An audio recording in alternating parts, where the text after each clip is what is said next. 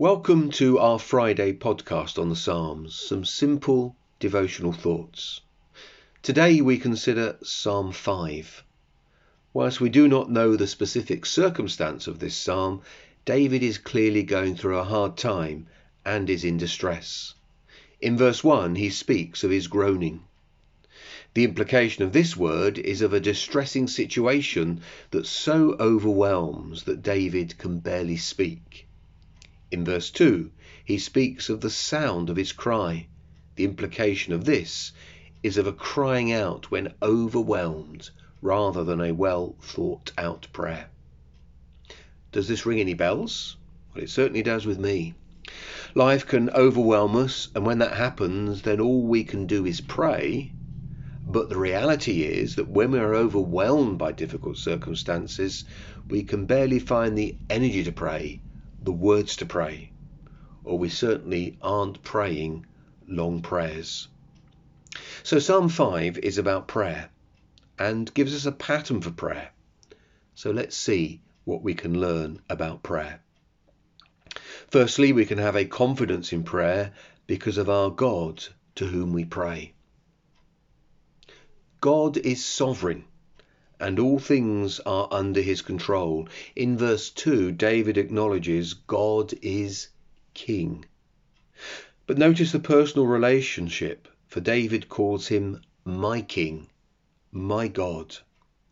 God is in a personal relationship with David, and so there is a commitment to David. God is holy. This is seen in verses 4 to 6. As you know, holy means set apart, and God is set apart from sin. In verse 4, it is said of God, Evil may not dwell with you. If God is so set apart from evil, he can do no wrong. He can only act rightly and justly. A God who is sovereign, who is in a personal relationship with us, and who can do no wrong is the only one to whom we can pray with confidence. Secondly, there must be a right attitude in prayer. Prayer should be a matter of priority. In verse 3, David says to God, In the morning you hear my voice. There should be an expectancy when we pray. At the end of verse 3, it speaks of David watching. He is watching for the answer.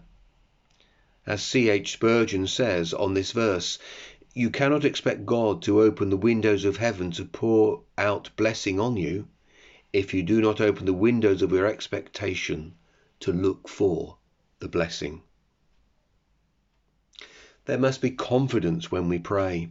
In verse 7, David recognizes God's grace towards him. He speaks of the abundance of God's steadfast love, enabling him to come into God's house. David has the confidence of a child who goes in and out of his father's presence because he is at home. He feels confident and secure with his father. And so can we with our Heavenly Father. But remember, it is all of grace. There must be humility when we pray. In verse 7, when David comes into God's presence, he says, I will bow down toward your holy temple in the fear of you. The thought behind this word fear is of reverence. Thirdly, what is the content of our praying? In verse 8, David prays, Make your way straight before me.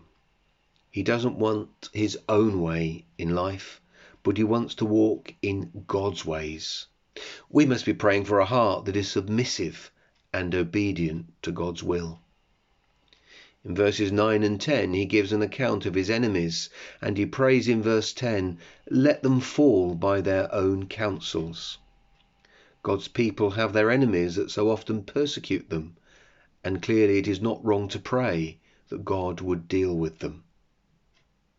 In verses 11 and 12, we see David pray for protection for God's people when they are in trouble. If we pray for God to deal with those who oppose his people, we should pray for his people who know opposition. Join me on Monday for Psalm 6.